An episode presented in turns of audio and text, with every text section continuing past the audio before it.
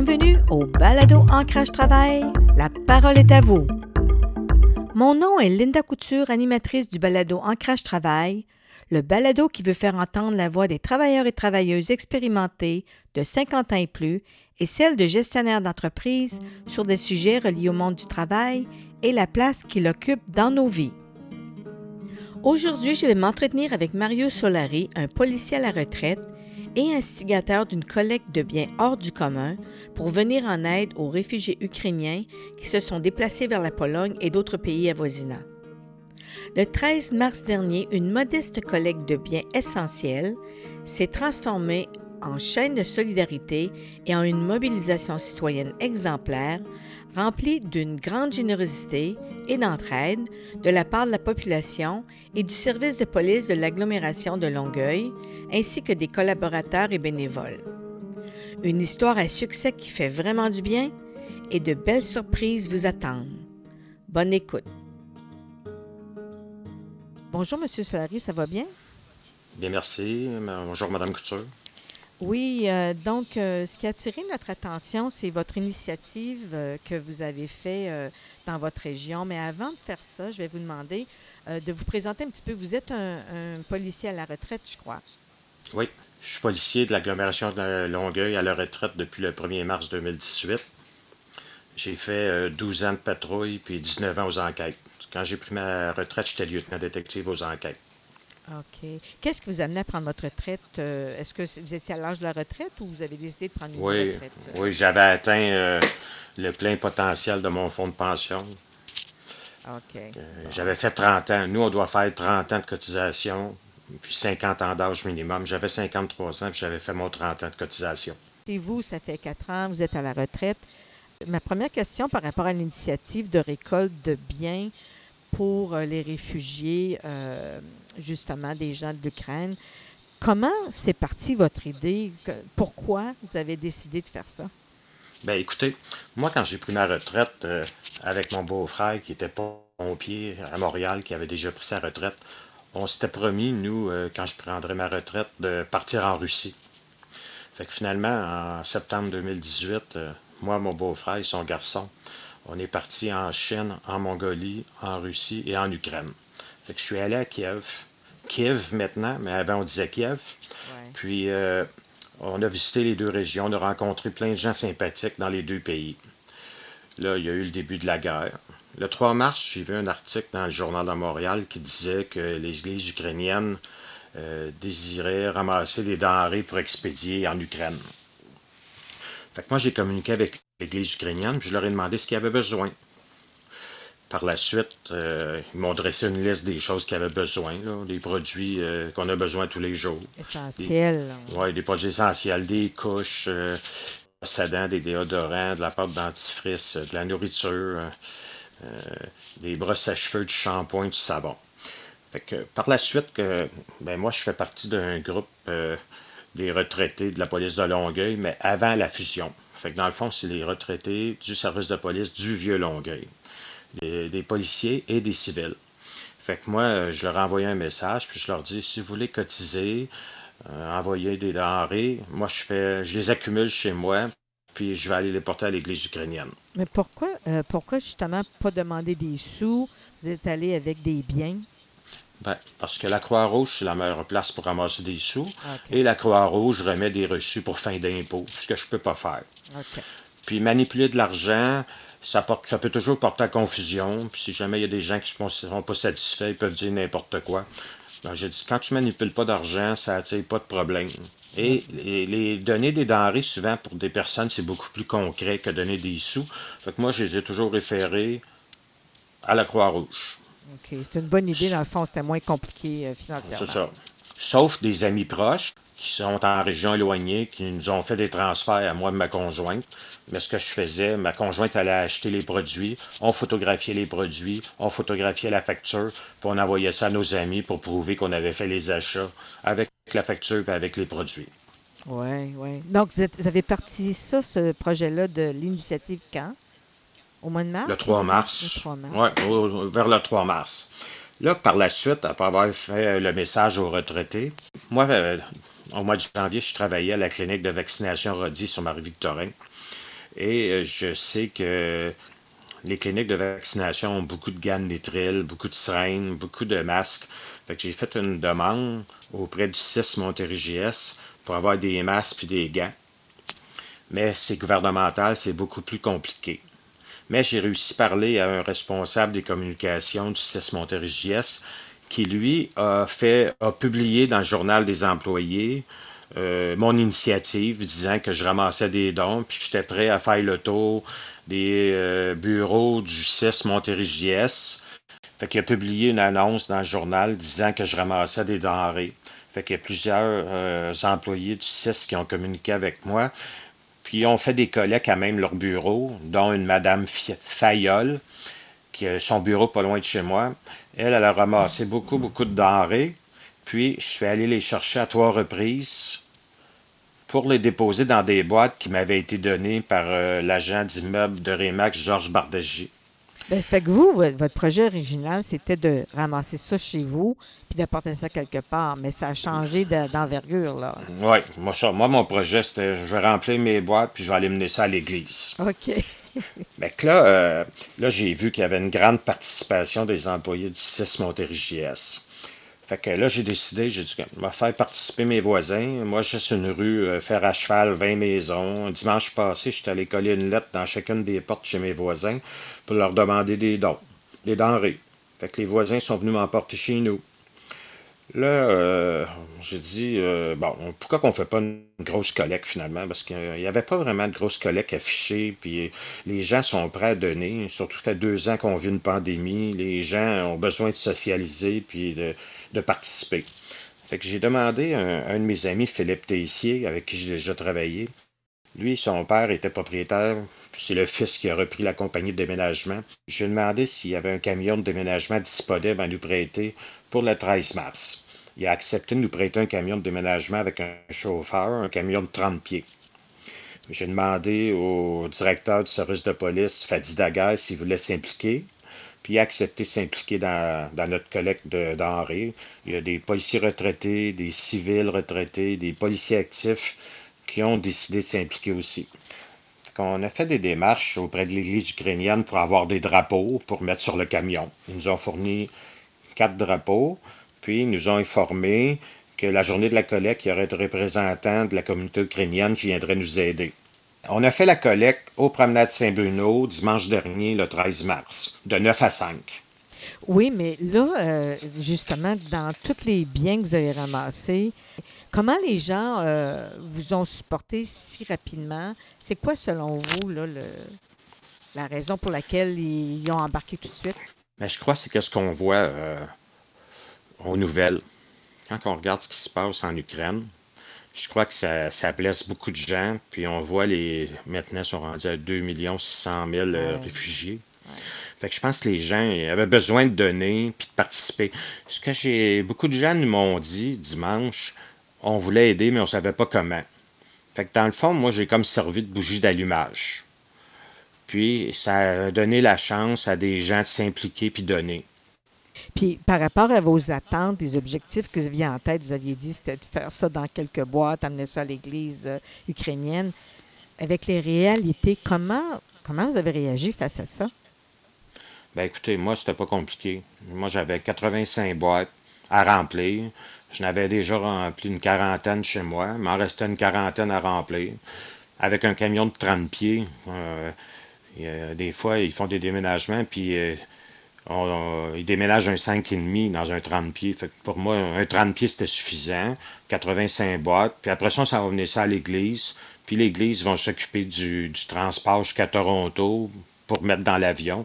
Parce que toute la grosse communauté ukrainienne de Toronto qui s'occupe du transport par avion. Fait que les produits de Montréal sont transportés en camion par un Ukrainien de façon bénévole jusqu'à Toronto. À Toronto, s'est mis dans l'avion jusqu'en Pologne. Ils ont déjà fait un premier voyage la semaine dernière. Fait pour moi, c'était simple. Euh, un camion de 30 pieds, 85 boîtes, quelques bénévoles, puis euh, on envoie ça à l'église. Mais surprise, dimanche passé, les gens faisaient la file dans le stationnement des promenades de Saint-Bruno pour donner. Euh, là, à un moment donné, on a manqué de boîtes. Des gens qui ont été achetés. On a acheté 300 boîtes chez Rona. Un TC Transport qui fournissait le camion euh, nous a apporté 30 boîtes. Fait que dans le fond, on a rempli l'équivalent d'environ 400 boîtes. Wow. wow.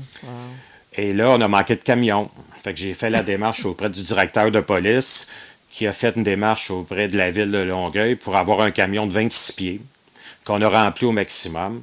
Et l'Église ukrainienne, avec leur camion de 14 pieds, ont fait deux voyages de produits à leur église. Fait qu'en conclusion, on a utilisé un camion de 30 pieds, un camion de 26 pieds et deux camions de 14 pieds. Combien de boîtes en tout? Euh, ben, environ 400 boîtes. Ça, ça, c'est à- ça, c'est des boîtes qui ont été triées par des bénévoles. C'est à part les boîtes de couches qu'on n'a pas mis dans des boîtes. Euh, les plus grosses boîtes, on les mettait pas dans des boîtes. Euh, Il y a une dame qui est venue faire des dons. Elle m'a dit qu'elle était allée au Walmart à côté des promenades Saint-Bruno. Il n'y avait plus de couches. Oh. Euh, je pense que toutes les couches étaient dans, dans notre camion. Euh, le Costco, euh, beaucoup de gens ont été acheter des choses chez Costco. La pharmacie des promenades Saint-Bruno s'est fait dévaliser. Les tablettes de Tylenol, d'Advid, c'était vide. C'était incroyable la générosité des donateurs. Et sans eux, ça n'aurait pas été une réussite. Là. Comme je vous dis tantôt, moi, j'étais juste la bougie d'allumage. Les gens avaient besoin d'un petit, d'un petit coup pour donner. C'est tout ce que j'ai fait. Oh, ben, C'est-à-dire il y avait un engouement là, avec tout ce qu'on voit, mais vous estimez à combien euh, les coûts de tout ce matériel-là? Êtes-vous capable de mettre un chiffre là-dessus? Il y avait des milliers de brosses à dents, madame, là, euh, des déodorants, des serviettes sanitaires. Moi, j'ai avancé le site de 500 000 Ah ouais.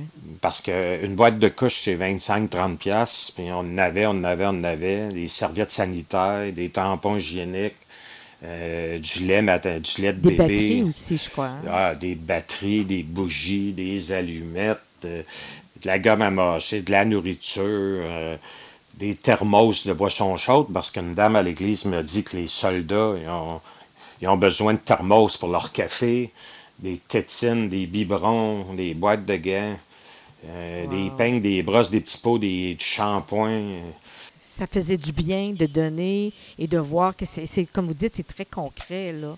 Oui, oui, Euh, les gens étaient heureux de donner. Il y a des gens qui étaient très émus.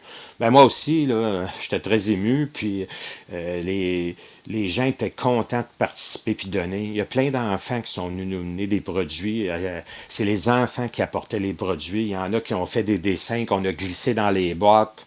Quand ils vont ouvrir les boîtes en Pologne, ils vont trouver les dessins des enfants qui ont été faits ici. Là. Ah, c'est trop beau. Il fallait, Ah faut faire connaître ça. Puis je sais que euh, vous aimeriez peut-être euh, que ça in- invite d'autres groupes de policiers à, à faire quelque chose dans le même sens? Que- certains, ça peut faire des petits, que ce soit des policiers, des pompiers, des entreprises, des employés de, de magasins, n'importe quoi.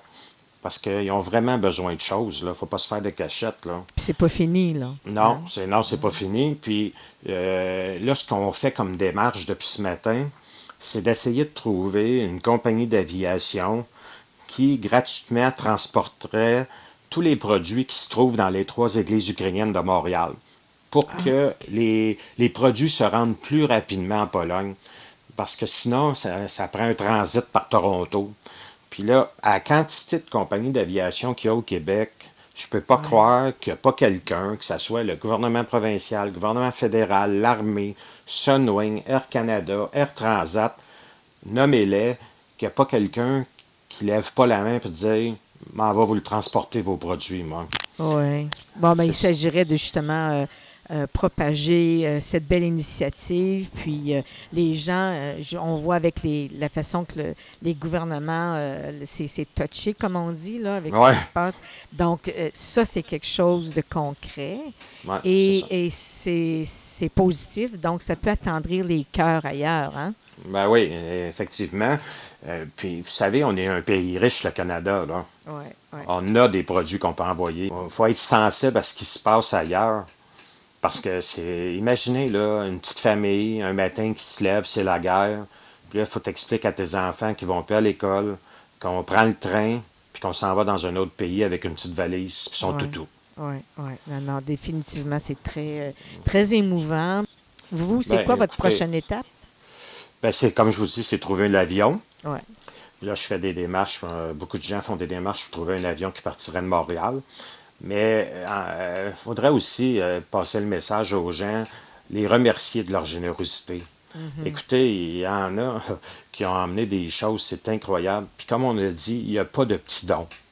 C'est ça. Que quelqu'un a amené un déodorant ou sans déodorant, un don, c'est un don. Exactement. Quand on prend la peine de faire le geste, c'est ça qui est important. Puis nous avons été chanceux dimanche, c'était une belle journée, malgré que c'était froid, il n'y a pas. Il n'y a pas eu de pluie, il n'y a pas eu de neige, il n'y a pas eu de dommages sur les boîtes. Tout a très bien fonctionné. C'était comme une, la journée parfaite.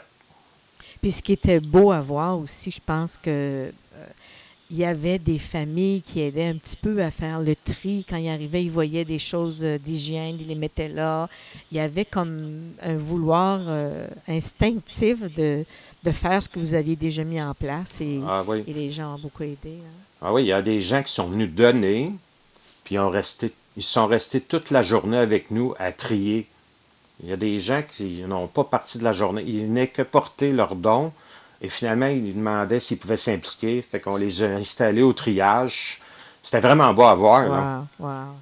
Félicitations pour votre Ben, initiative. Puis, euh, euh, juste, une, juste une dernière petite question. Oui. En lien avec votre travail que vous avez fait en tant que policier, comment vous, comment vous, comment vous voyez ça, ce que vous avez fait? C'est une continuité, euh, c'est différent, naturellement, de ce que vous avez fait dans le Oui, passé. oui, mais on, on sort de la police, mais c'est difficile se sortir de la police. Fait que ce que je veux dire, dans le fond, on peut sortir Mario Solari de la police, mais on peut difficilement sortir le policier de Mario Solari. Les, les instincts que vous avez comme policier. C'est ça. Vous savez, souvent, l'image qu'on a du policier, c'est le policier qui donne un, un biais, une contravention. Mais il y a tellement de choses qu'un policier fait dans sa carrière. là. Aussi niaiseux que pelleter des escaliers d'une personne âgée, euh, assister des gens, réconforter des gens. On- la police ne fait pas juste de la répression. La, la police, ça fait beaucoup de...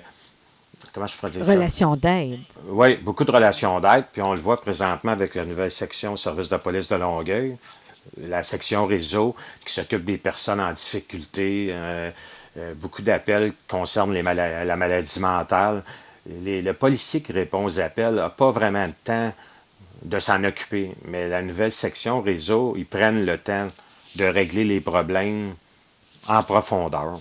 Ben, c'est ça qui change, euh, qui, qui nous change en tant qu'être humain. C'est Ouais. l'aide qui vient, peu importe le chapeau qu'on porte.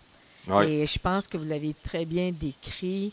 Et puis, euh, ça va enlever un genre de, de- d'étiquette euh, qui était peut-être pas toujours rosée envers les policiers. Puis, moi, je tenais vraiment à, à vous donner la parole à, à cet effet parce que il faut les souligner les bons coups. C'est pas juste quand ça va mal. hein. Ouais.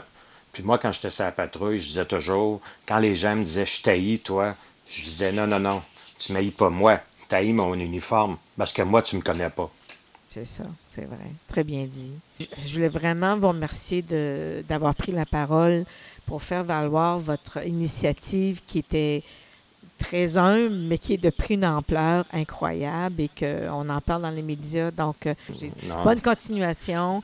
Et euh, ben, l'appel va être lancé par rapport aux avions. Puis, euh, merci. jamais d'un contact à l'autre, euh, les gens ont bien collaboré, fait que ça va donner des résultats, j'en suis certaine. OK. Bien, merci beaucoup, Madame Couture. Ça me fait plaisir. Au revoir. Merci aux auditeurs et auditrices d'avoir écouté cet épisode d'Ancrage Travail. Voulez-vous en connaître davantage sur différents enjeux qui touchent le monde du travail? Alors suivez-nous sur facebook.com barre oblique Ancrage Travail et partagez dans vos réseaux. Au revoir et à notre prochain épisode.